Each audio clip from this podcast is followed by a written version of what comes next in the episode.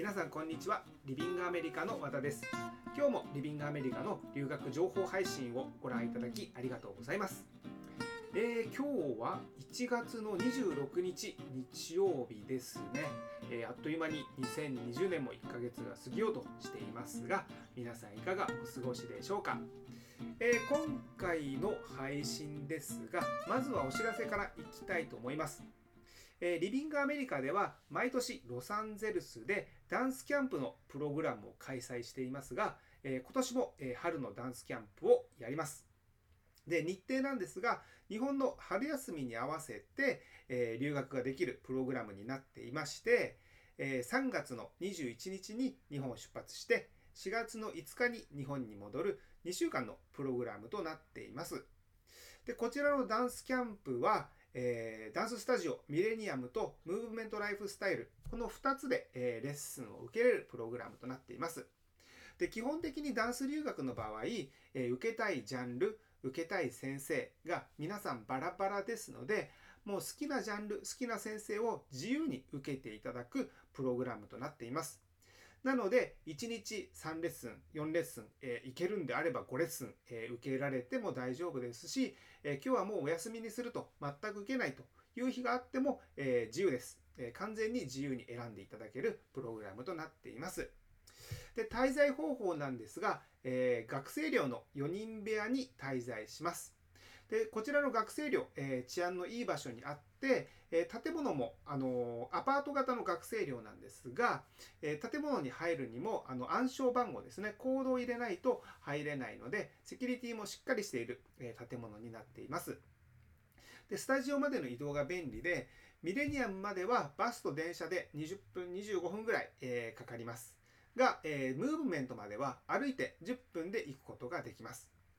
で留学生、えー、生活ですねわからないことがあれば、えー、寮には寮長もいますので、まあ、相談できるから安心かなというふうに思います。あと現地サポートも含まれていまして空港送迎ですね、えー、それからスタジオ登録案内。これはあの到着初日、まあ、もしくは翌日になりますがスタッフが実際学生寮から一緒に移動をして、えー、ここで電車に乗ってねとかここでバスに乗ってねここで降りてねっていうのを説明しながらえスタジオまで同行します。で、スタジオでレッスンの登録であったり、レッスンの受け方の説明をさせていただきます。あとそのバス、え電車に乗る、え乗り放題のカードですね。の1週間分のカードが、え含まれています。で、お申し込み、えいただいていまして、残りの枠があと2名様になりました。えー、もし興味があれば、できる限り早く、えお問い合わせをいただけるとすごくありがたいです。で詳しくはなんですが、え春のダンスキャンプリビングアメリカというふうに検索していただければ、えダンスキャンプのページが出てきますので、えー、ぜひご覧になってください。はい、えー、お知らせは以上となります。はい。で僕の近況なんですがえ、僕はですね、リビングアメリカの本社があるロサンゼルスに住んでいます。え高校卒業してからもうずっとこっちロサンゼルスの方に住んでいるんですが、え先週の月曜日アメリカは祭日祝日だったんですね。なので、えーと、土日月と3連休だったんですが、えー、子どもの学校が何かあの先生のイベントがあって火曜日まで休みだったんです。なので、えー、世間は火曜日はみんな、えー、学校行ったり仕事してたんですけれどもうちの方はえー、土日月火と4連休だったんですね。でせっかくまあ連休なのでどこかお出かけしようかという話をしているうちにもうあの連休が始まってしまうよっていうところまで来てしまったんですが他の、えー、学校のお父さんお母さんですね娘の同級生のお父さんお母さんにあのインドア、え室内のすごい大きいウォーターパークがあるホテルがあると。そのプールがあるようじゃなくてもう滑り台だったり流れるプールだったりそういったのがインドアあの室内であるホテルがあるよというのを聞いてで早速調べてみたんですね。でもうほんとホームページを見る限りはもう素晴らしいこんなところだったら絶対行きたいというところだったんですが連休っていうのと連休ギリギリもうすぐ連休だよっていうこの2つが重なってすごい値段だったんですね。えっ、と1泊多分4万近くすると いうですね、えうちはそんなセレブなところには泊まれないって思ってたんですけれども、えー、さっきも言いましたが、えー、世間はですね土日月この3連休だったんですねただうちだけそのの学校の都合で火曜日まで、えー、休みだったのでじゃあそのこの月火で行けば安いんじゃないかと。思ってその1泊2日だけ調べてみたら案の定すごく安かったんです。えっ、ー、とですね1万円ちょっとぐらいですかね。だから4万円が全く同じ部屋ですよ、えー、1万円で泊まれる。家族4人で。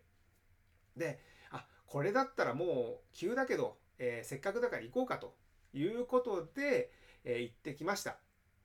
ちなみにそのホテルの名前は、えグレートウルフ、えー、ですかね偉大なる狼って 言い方したらいいんですかねちょっとなんか言い方が硬いですけれども、えー、アナハイムという場所にあります。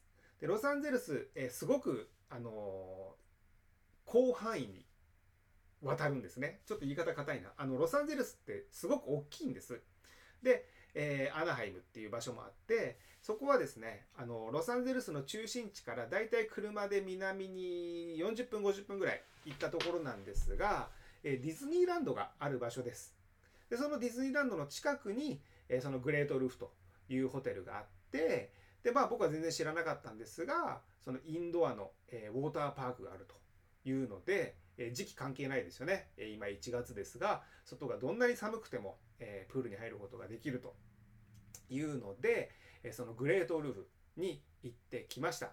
で予約する時にもうあの散々僕あのホームページを見て、え YouTube も見て、えリビューも見てもうワクワク感が満載だったんですね。で僕あの基本的にそのすごく決断に時間がかかるというかあいいホテルだな間違いないなもう予約しようと思ってからでもさらにもう1日ぐらい、えー、決断に時間がいるもう全部調べまくってあと予約するだけだっていう状態からさらにもう1日あの決断に何て言うんですかねあのよしって思うその準備が必要なぐらいあの慎重というかビビりというか。でえー、ホームページから、えー、ホテルを予約したんですけれどもまあ単純にそのホテル代ですよね。がかかってであのなんかパッケージがいろいろありまして、えー、例えば朝食付きだとか朝食ランチディナー付きっていうのが、えー、ありましてでそのやっぱりすごくお得なんですあのパッケージで買うと。だからもう朝昼晩の、えー、4人分の食事、まあ、一番下の子はうち3歳なので、えー、ほとんど食べないんですが3歳までは食事は無料ということだったのでこれも至れり尽くせりですよね。だからえーと、3歳の子は無料で上の女の子が6歳あと、えー、うちの奥さんと僕ですよね。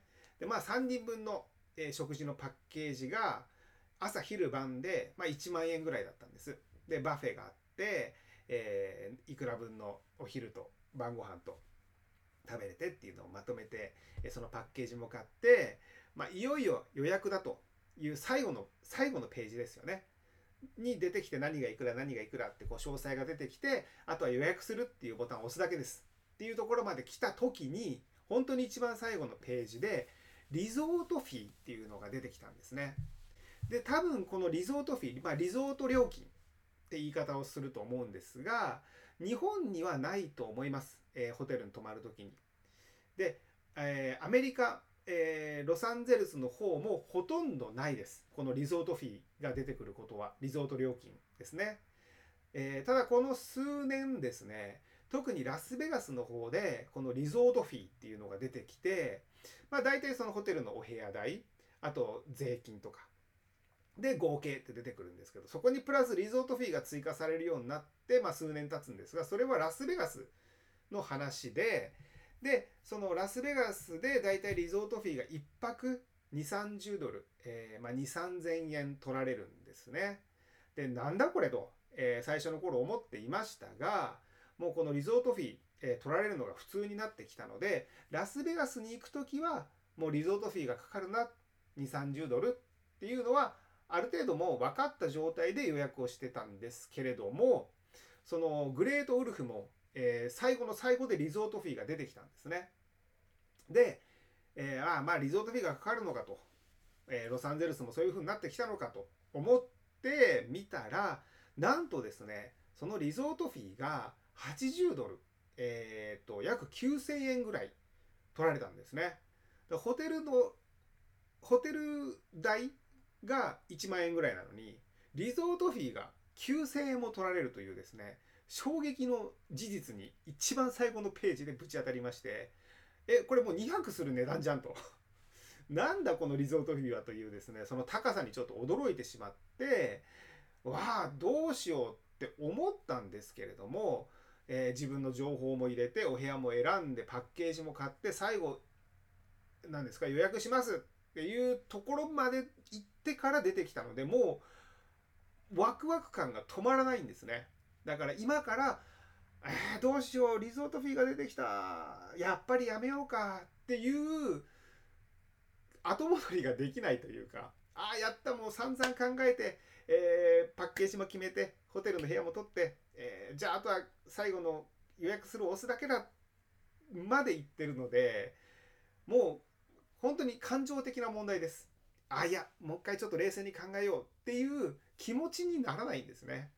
えー、そんなに取られるんだもう今回はいいやって 思っちゃうんですけどまあそれが狙いかもしれません狙いっていうのはその一番最後に、えー、リゾートフィーを出してくる、えー、狙いかもしれませんが結局そのリゾートフィー80ドルが9000円ぐらいですねを払って、えー、今回は行ってきました。で実際そのホテルに泊まってみてすっごい楽しかったです。えー、何よりやっぱり子供が6歳と3歳の子がホテルに泊まってで1月なのに、えプールに入れてウォータースライダーだとか波のあるプールだとか流れるプールとか、えー、もっと何て言うんですか、えー、幼児用えっ、と日本語が出てこないですね。45歳用の。英語だとトドラーって言い方しますがそうやってまたちっちゃい子用に分けられたプールもあったりだとかもう本当に至れり尽くせりでで部屋まで直結してこうエレベーターがあるので疲れたら部屋に戻ってお昼寝して、え buffet を食べてまたプールに入って。一日中楽しめたのですごく良かったです。ただ、えー、その resort fee っていう心構えをしてなかったのとその resort fee があまりにも高額だったのでちょっとびっくりしたっていうのが、えー、あったんですがまあそのこれからですね、えー、ひょっとしたら、えロサンゼルスの方もこういったリゾートフィーっていうのが出てくるかもしれませんし、えー、まあアメリカ全土に広がるのかなニューヨークとかではありそうですよね。あのそもそもホテルが高いですしリゾートフィー取られてる可能性は大ですが、まあ、例えば旅行なり、えー、留学なりで、えー、アメリカを移動する時に、えホテル代だけを見てあこれは安いなこれだといくらだなって予約してって一番最後にこのリゾートフィーが出てくるかもしれないと。いうのを知っとくだけでもまあ心構えですけどねどのみちリゾートフィーは払わなきゃいけないのでもし予約するとしたら、えー、いいかなというふうに思いましたただ僕はそのそうですねこんなにリゾートフィー取る必要があるのかと、えー、今でも思ってますが、えー、そのグレートウルフホテル自体はすごく良かったので、えー、次はその行く時はあの覚悟して予約しますが正直また行きたいなとその80ドルのリゾートフィーを払っても行きたいなと思う、えー、すごくいいホテルでしたというのが僕の近況になります。はい、えー、それでは今日のトピックに行きたいと思います。えー、今日のタイトルなんですが「飛び立て留学ジャパンでダンス留学」留学生のヒューガさんのインタビュー前編というものになります。でも今ですね一番、えー、多くお問い合わせをいただいているのがその奨学金のプログラム飛び立て留学ジャパンですね。でそのそもそもその飛び立て留学ジャパンというプログラムは、えー、科学文部省ですかね、えー、が、えー、主催している企画で、まあ、その留学生に対して奨学金を出して、え、留学をするというですねとってもありがたいプログラムなんですが、え、こちらですねすごくいろいろ面倒くさいというか、まあ、ステップがありまして、え、書類審査面接ですね。で書類審査も、え、プログラムを作ったり、え、申請書類を書いたりといろいろあるんですけれどもこちらですね、え、前回お送りしたその飛び立て留学生の富澤さんですね。のインタビューに続いて、え今回はそのヒューガさんのインタビューをお送りしたいと思います。でヒューガさんは、えー、高校生で、えー、ロサンゼルスの方にダンスと語学のプログラムで、えー、3ヶ月間、え留学をしていました。でその飛び立てについても、えすごく詳しく聞いてきたので、え飛び立てについてダンス留学について語学学校について滞在先についてロサンゼルスについてとなどなどですね、えー、インタビューが1時間ぐらいに、えー、なっています。なので今回は前編、えー、それから今、えー、次回を後編として2回に分けて、えー、配信していきたいと思います。で前編 あごめんなさい前編の今回は、えー、ヒューガさんの留学の動機ですねなんで、えー、ダンス留学をしようと思ったかというところから始まり、やっぱり気になる飛び立てのことですよね。えー、飛び立ての申請のまず書類の準備、え、それからその書類作成で気をつけたこと、それから飛び立ては面接もありますので、え、どんな面接だったのか、ま、どんなことを聞かれるのかと。で、面接で大切なことですね。え、というのを、え、詳しく、え、聞いてきました。で、その飛び立てが終わって合格した後、えどんな準備が必要なのかというのと逆に合格するまでは、えどんな準備ができないのかということですね。その結果次第では、えー、留学ができない場合もありますので奨学金が出ないとあちょっと難しいなと留学ができないなという場合があるので一体何の準備ができて何の準備ができないのかということも聞いてきました。であのダンス留学なので、えー、実際留学してみて、えー、ダンススタジオのことであったりあとダンスのレッスンについてですね、えー、レッスンのレベルおすすめの先生そして日本とアメリカのレッスンの違い、えそれからアメリカのレッスンでびっくりしたことですね。も聞いています。そして語学学校にも通われていたので、え学校の授業の内容だとかあと授業のレベルですね。ということも聞いています。あと滞在先が学生寮なので、えー、どんな、え、ところなのか、えー、まあ、場所もそうですがどういった留学生がいて、え友達はできたのかと。えいうことだったりだとかあと食事のことですね、え学生寮は自炊なので高校生の日向さんがどうやって食事の準備をしているのか、まあ、食事はどうしているのかということを聞いてきましたで特にですねやっぱり飛び立てについては詳しく聞いていますので、えー、飛び立てで留学を考えている人には、えー、とても役に立つ内容になっていると思いますし、まあ、飛び立て抜きにしても、えー、ヒューガーさん高校生ですので、まあ、高校生が留学するとどんな感じになるのかというイメージも湧きやすいと思います。えー、とっても参考になる内容になっていますので早速聞いてみてください。はい、えー、それでは今回はダンス留学生の日向さんにインタビューしていきたいと思います。えー、日向さん今日よろしくお願いします。お願いします。じゃそれでは、えー、早速なんですが、まず今回日向さんが、えー、留学しようと思った理由は何ですか？えー、っとまずまあやっぱりもともと中学生のぐらいの時から留学はしたいなっていうのはあったんですけど、で今回高校生になって飛び立てっていう奨学金が出てっていうプログラムを知った時にやっぱ一番やりたいダンスで、まあ、一番私が憧れてたミレニアムっていうスタジオに行きたいなと思って今回留学しようって決めました。なるほど。日向さんがその中学から留学したいなって思ってたのはもうダンスで留学したいなって思っていや普通ダンスじゃなくてやっぱり普通に留学したいと思ったんですけどやっぱ何でするかって言われるとなんかああみたいな感じだったんですけど。海外行ってみたいっていう気持ちがあってじゃ行くんだったらそうですそうです。でやっぱ奨学金も出るしでやっぱそれだとやっぱ親に相談しやすいかなと思って。まあそうですよね。しっかりしてますね。普通にやっぱ。高校1年生？2年です。はい。2年生。あですね。えそのじゃあ中学の時に留学したいなってまあ思い始めた時にはもうダンスを始めてたんですかそうですね。ダンスをずっとやってて。いくつぐらいから小学2年生ぐらいの時やってますずっと。ってことは10年うんぐらいやってるかなって感じです。それってあれですか？始めたきっかけはお母さんに連れてかれたそうですね。母が受けてみなさい。っつってずっとやってもらったんですけど。最初は何で何で始めたんですか最初は岡山だったんですよ。私始めたのが岡山にいたから岡山で始めたんですけど割と多分ジャズ寄りな感じのシューズもジャズシューズだったから多分感じだったんですけど広島に戻ってきてヒップホップになったかなって感じです。そっか。じゃあまあジャズやってヒップホップ何かこうあったんですか？ヒップホップやりたいきっかけというかあなんか私の幼馴染がうん。やっててそこのスタジオというかあー。そこで。だおすすめしてもらったからで一緒に受けようかみたいな。入ったんですよ。じゃあそれでまああの飛び立てジャパンプログラムうん。で申し込まれてっていうことですけど、その飛び立てジャパンプログラムはどうやって探されたんですか、あの高校入学した時にうん。高校の資料にその、うん。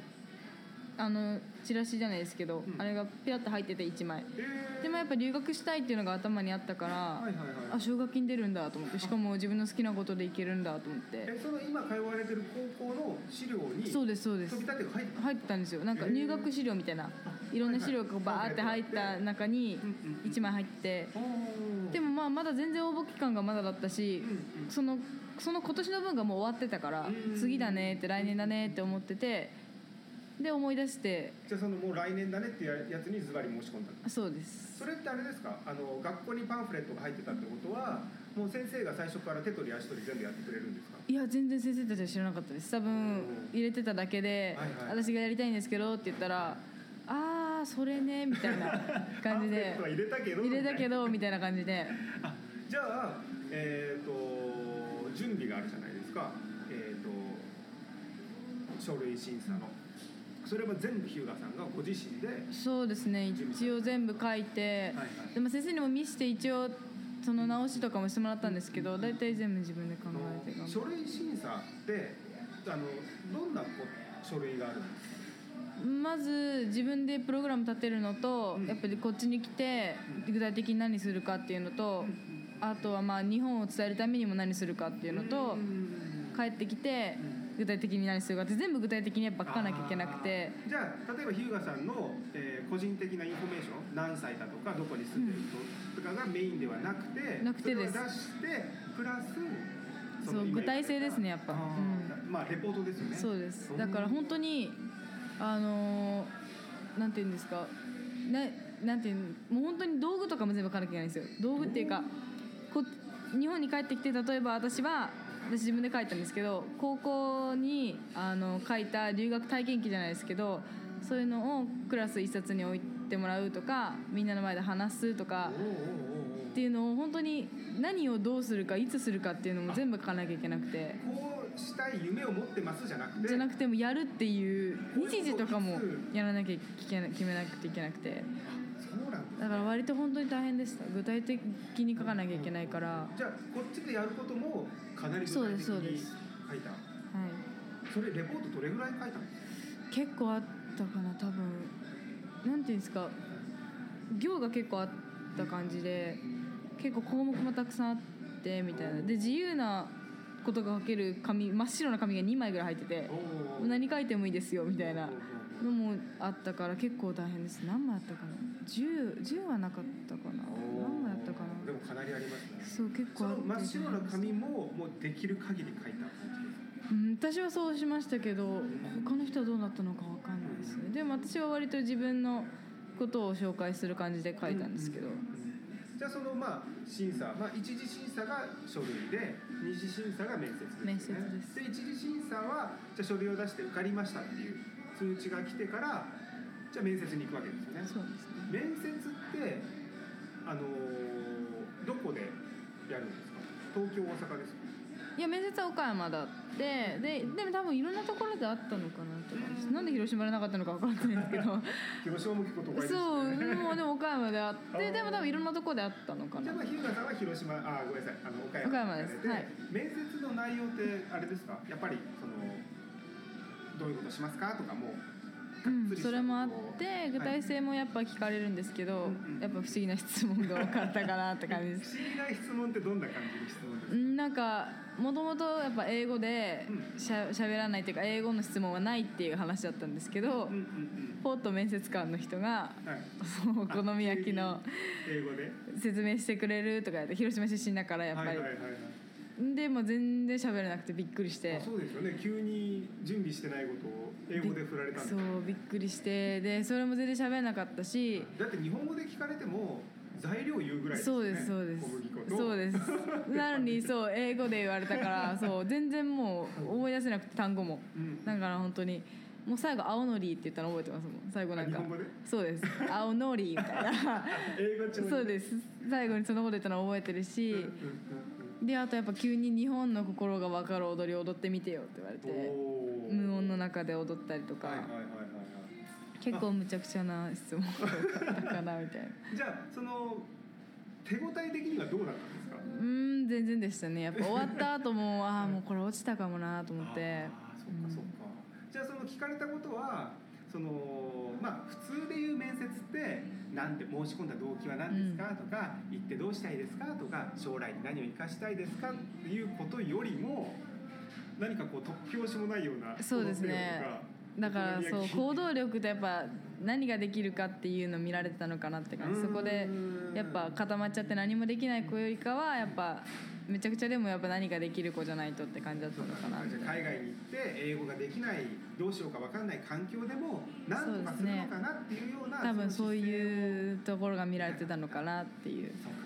まあでも手応えないですよねだって。そうです。絶対落ちたと思ったもんえであの場であれですか？合格しましたとか不合格ですか？1ヶ月なかったかな？2週間3週間後ぐらいだった気がしました合格が多分。じゃあまあ受かりましたっていう通知が来てで留学の準備はそこからですか？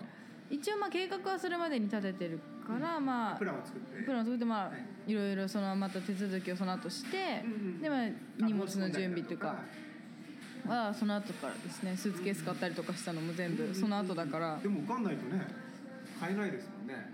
そうですよね。でも本当3ヶ月も行くから逆に何持ってったらいいか分かんなくて。ああそうか。もう,、うん。もうだって生活ですもんね。そうだからもうこっちで買えばいいかみたいな感じの旅行慣れしてる発想ですね。いやいやい 結構あれですか？初海外？や初海外です。初めてパスポート取っておう一人で行ったからすごいあれあれでですすけど。ね肝っ玉座ってますね。向こうで買えばいいかみたいな、まあ私でもスーツケース1個できたんですよ。おおただみんなに2個とかできてたからうんうん。あれなんですけど。特にねだからやっぱ若いのと初海外とあと女の子だと荷物が増えて、まあ、これも持ってきなさいとかこれも持ってった方がいいかなってうん。自分が言うのと親が言うのとまあでも親も割と、まあ、向こうで買えんじゃないみたいな感じだったから あそう？みたいな。あそう？みたいな感じで。そうだよね。1個できたんですけどうんスーツケースそっかそっかそっかまあでもちょっと帰りがだからちょっと大変かなって感じです。荷物増えました。いっぱい買い物しですよたから、ね。しますよね。そっか。じゃあまあまあ当然受かって留学できますよってなってからえー、と申し込みしてあプログラムの申し込みをして航空券買ったりパスポートやったり、えーとスーツケース買ったりで今回そのリビングアメリカに決めた理由って何かありました？やっぱ飛び立て生がうん。先輩というかあの行った人がいたのがやっぱ一番強かったですうん。ねやっぱ話が通じるというかのがあれかなと思って。プログラムが分かってるそうですね。一番それがあ。あれだったかもしれないです。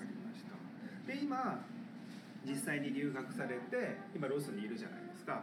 でダンスレッスンを受けられてるんですがヒューガさんはどこのスタジオで受けてます？今。えっ、とミレニアムもう本当にメイン、はい。ミレニアムでメインです。で受けてるジャンルってどのジャンル？ですかはジャズジャズファンクヒップホップみたいな。割とメインななんていうんですか？人気な。ミレニアムのど真ん中のそうですね。ヒジャンルを。で受けてる先生ってどんな先生受けてます？はそうですね。でも割と一番好きな先生だと、まあ、カロンっていうその黒人さんのうん。それはヒップホップの先生。はジャズファンクです。私でもこっちに来て初めてジャズファンクっていうのを受けたんですけどですよね。だって今そうなんですよ。そうだからジャズやったことあるからいけるかなと思って受けたらすごいジャズファンク楽しくて。ジャズファンかっこいいですよね。だから日本帰ってもなんかそういうのやりたいなとか思ったりして。日本ってどうなんです？ジャズファンクって結構メインにあるどうなんだろう。あメインっていうかたくさんあるレッスンですか？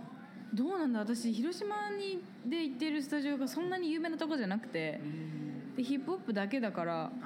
そうなんですよだからそう帰ってスタジオちょっと変えるのも考えてるんですけどいろんなところがいろんなのができるところに変えようかなとか結構じゃあジャズファンクにはハマってるんですね。そうなんですよ。なんかすごいこっち来て一番楽しいのがジャズファンク。ヒップホップかれこれずっとやってきたけど なんかジャズファンク楽しいなみたいな。まあでもいいですよね。ちょっと新しいそうです。ジャンルを面白い。そう見つけるのも面白いです。ねじゃあもうヒューガさんのおすすめの先生は？カロンかなーって感じですね。カロンが楽しいかな一日まあまあ全全部なんですけど大体何レッスンぐらい受けてるんですか？大体3か2ぐらいですね。うーん出てますね。じゃあまあ学校行かれてでその後にレッスンそうですね受けられてでその受けてる先生まあもう3ヶ月いらっしゃるんでいろんな先生を受けたと思うんですけど、一番最初は日本である程度こう先生探してきました？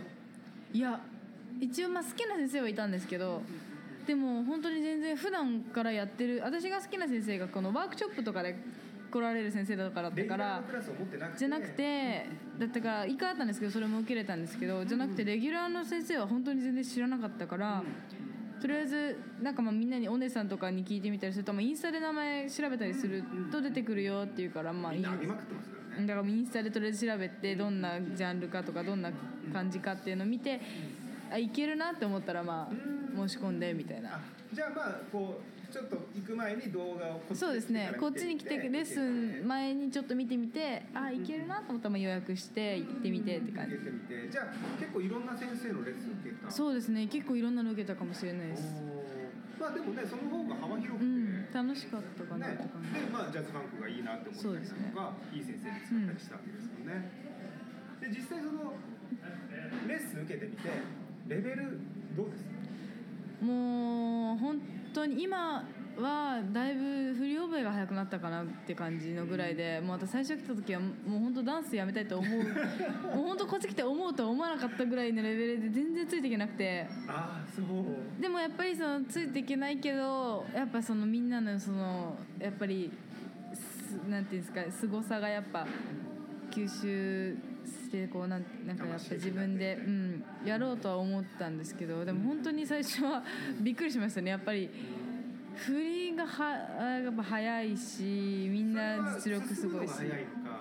やっぱもう先生が英語だしパーって言って踊ってじゃあ次行こうみたいな流れだからやっぱそれになが慣れるまではなかなかちょっとあれですけど、まあ、だいぶ慣れて不良分もまあまあって感じなんですけど、そっかそっか。最初だとうん、ね英語わかんないし周り全員アメリカ人。だ し振り早いしだとわーってこう。なりますね。でもやっぱでも私のところのスタジオがやっぱりあんまりそういう本本格的ってわけじゃないですけどなんかあれですけどやっぱうん。けどあの大阪とか東京とかでやってる子だと、うん。やっぱりほんなんか全然違うなっていうのはありましたねやっぱり地方だから広島地方とやっぱ大阪東京でやってる子だとやっぱ全然踊り方も違うなっていうのはありました、日本でも？日本でも全然違う。うまかったですやっぱり。だから日本人ってでもすごいだからうまいからん。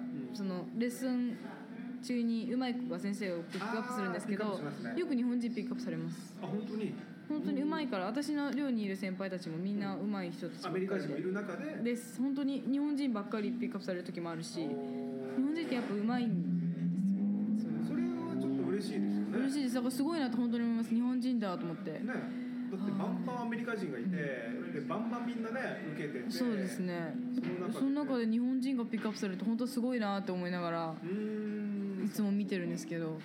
でそのまあレッスン受けられてて何かこう日向さんが感じる日本とこっちのレッスンの違いって何がありうんまあもうやっぱレベルが違うのもありますけどこなんか日本ってやっぱうまい丁寧さもやっぱあるけどこっちってやっぱり本当に個性かなって感じです。全然踊る人によって振りも全然違う踊り方が表情だったりとかも。っていう感じがやっぱあるのはあるしまあ個性もありますけどやっぱりあれだけどこっちは本当にもうどれだけ自分の個性が出てるかっていうじゃあこののとか振りを自分はこう。目立つかっていうのがやっぱあるかもしれないな。表現力かなっていう感じですやっぱり。表情とか。そういうのってすごく学べるところですか？私それがやっぱ一番学びたかったからこっちに来て。うんうんうんその表現力とか表情とかっていうじゃあのがその受けてる中で先生だけじゃなくてそういう生徒さんからも結構そうですね。本当に先生もやっぱすごいですけど生徒さんもいろんな人がいてん。すごいなっていう感いろんなじです人いますよね。いろんな国の人います。いろんな人がいます。本当に ね。本当にだからアジア人も割と多いですし中国人の方とかあのコリアの方とかいっぱいいるから。えー、ああ日本人かなと思ったらあ中国人の人ですみたいな感じだったりとか結構ある。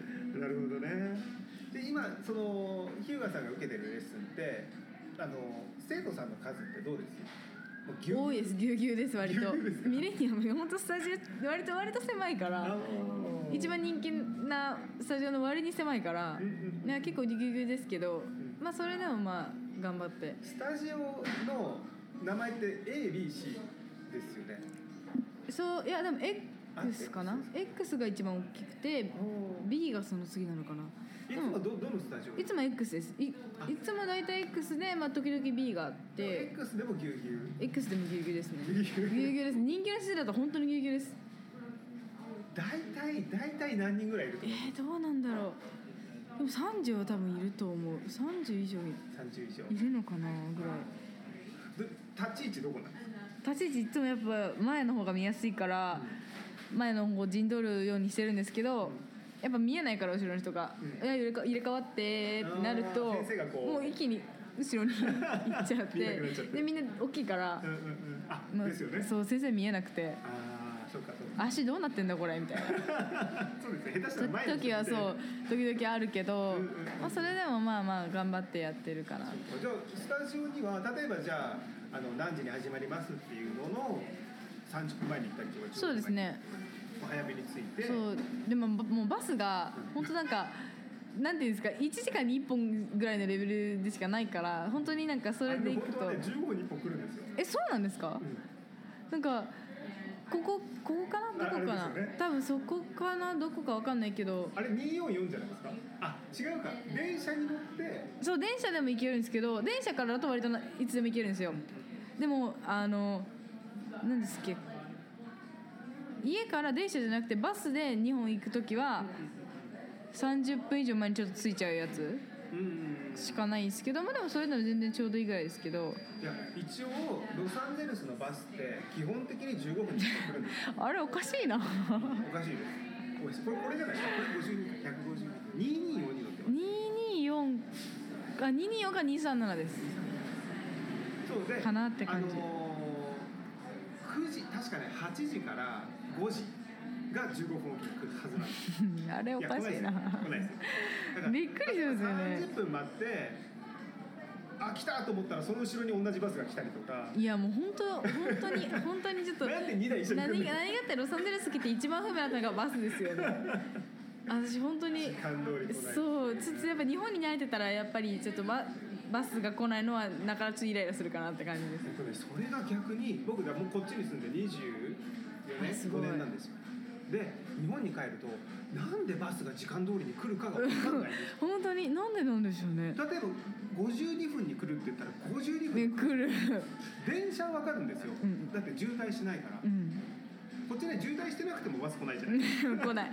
だって Google マップとか見ててあと2分ってなってるのに途中でふってバス消えてあと30分後になったりするじゃないですか。わかります。嘘みたいなだから「アライブ2ミニッツ」って書いてあってそうそうそう「アライブナウ」って書いてあるのにどこにどこ？そうバス消えたしみたいな。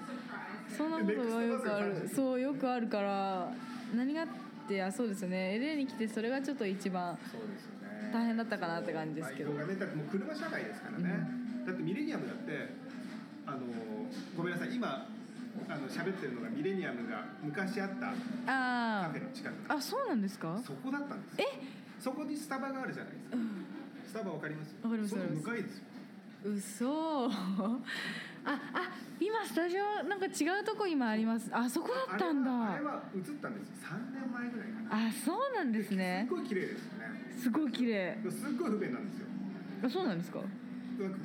車があるから不便じゃないんですあだからあのバスで行くと。あそうですよね。でもなんか自転車でも全然行ける距離ですもんね。ってなんか行けそうな気がする。歩いたら結構かかりますけど。本当車だと10分もかかんないぐらいですよね多分。だからまあミレニアム言い方あれですけどミレニアムぐらいだったらもう別にその不便とか不便じゃなくても来るでしょあなたたちみたいな。生徒さんに。で車だから不便じゃないし。でここ前あったところよりも駐車場は広くなってる。んですああそうなんですか。でまああっちで移ったのかなって思うんですけどでも完全にスタジオ狭くなりましたよね。私なんかちらっと見えるんですけど向こうあの帰る時とかゆなんか今もスタジオだから。なんかえるとスタジオにうん多分見スタジオの数は増えました。前のあそうなんですかスタジオの時はもうちょっと少なかったかな少なかったと思います。あそうなんだ。でもねまあ位置的にもそうですけど留学生には非常にありがたいじゃないですかすぐそこにあって。もう絶対あっちの方がいい。でなんかスタジオも、まあ、古かったんですけど、いい感じだったんですよ、うん。ミレニアムああミレニアムね。今はもうちょっとおしゃれになってますけど、まあ、不便まあねあの綺麗ですけどちょっと遠くなってみたいな。あそうなんですね。まあねだからちょっと移動がねそうですよね。そうですね。ね。ちょっとまあ面倒くさいかなって感じだけどまあでも全然レッスンのこと考えたらまあ行こうってなる かりました。で今あの語学学校なんですけどハリウッドのメンターに通われてるじゃないですか、あの一番最初にもう3ヶ月前ですけど、うん。あの初日クラス分けのテストがあると思うんですけど、テストどうどうでした？いやなんか英語がやっぱもともとできるってわけじゃないですけど、まあ、できないとも言わないけどみたいなレベルだったんですけどうん難しくていやなんかもうリスニングがうん日本って本当やっぱもうなんかやっぱ日本人用なんだなっていう感じでリスニングがもう。綺麗ゆっくりに喋ってる教材のそうこっちのリスニングわけわからなくて本当に。ね。今これ問題？え何これ？もうどこ今？みたいな感じでもうついていけなくてそもそもリスニングが大変だったかなっていう感じがありま一番最初スタートしたクラスって？すは一番下でしたね私。何ですか？ビギナービギナーはワンですねうでクラスでそのじゃあやることか呼びかけはまあできて、うん。どっちかっていうとこっちのリスニングあでもまあ読み書きも多分できてなかったのかなって感じです。もうそのビギナーワンでレベル的にどう感じました？であでもなんか私的にはビギナーワンで良かったかなっていう感じです。割とやっぱり先生たちもこっちが喋れないと思って接してくれる先生たちだったからこっちが一生懸命本当もう片言の英語でこうなんか分かんないって言ってもまあまあなんとなく汲み取ってそうくれる先生たちだったからこっちも割と安心して授業を受けれる感じだったっかりやれてそうですね割と。うん。あの宿題とかは結構出ました？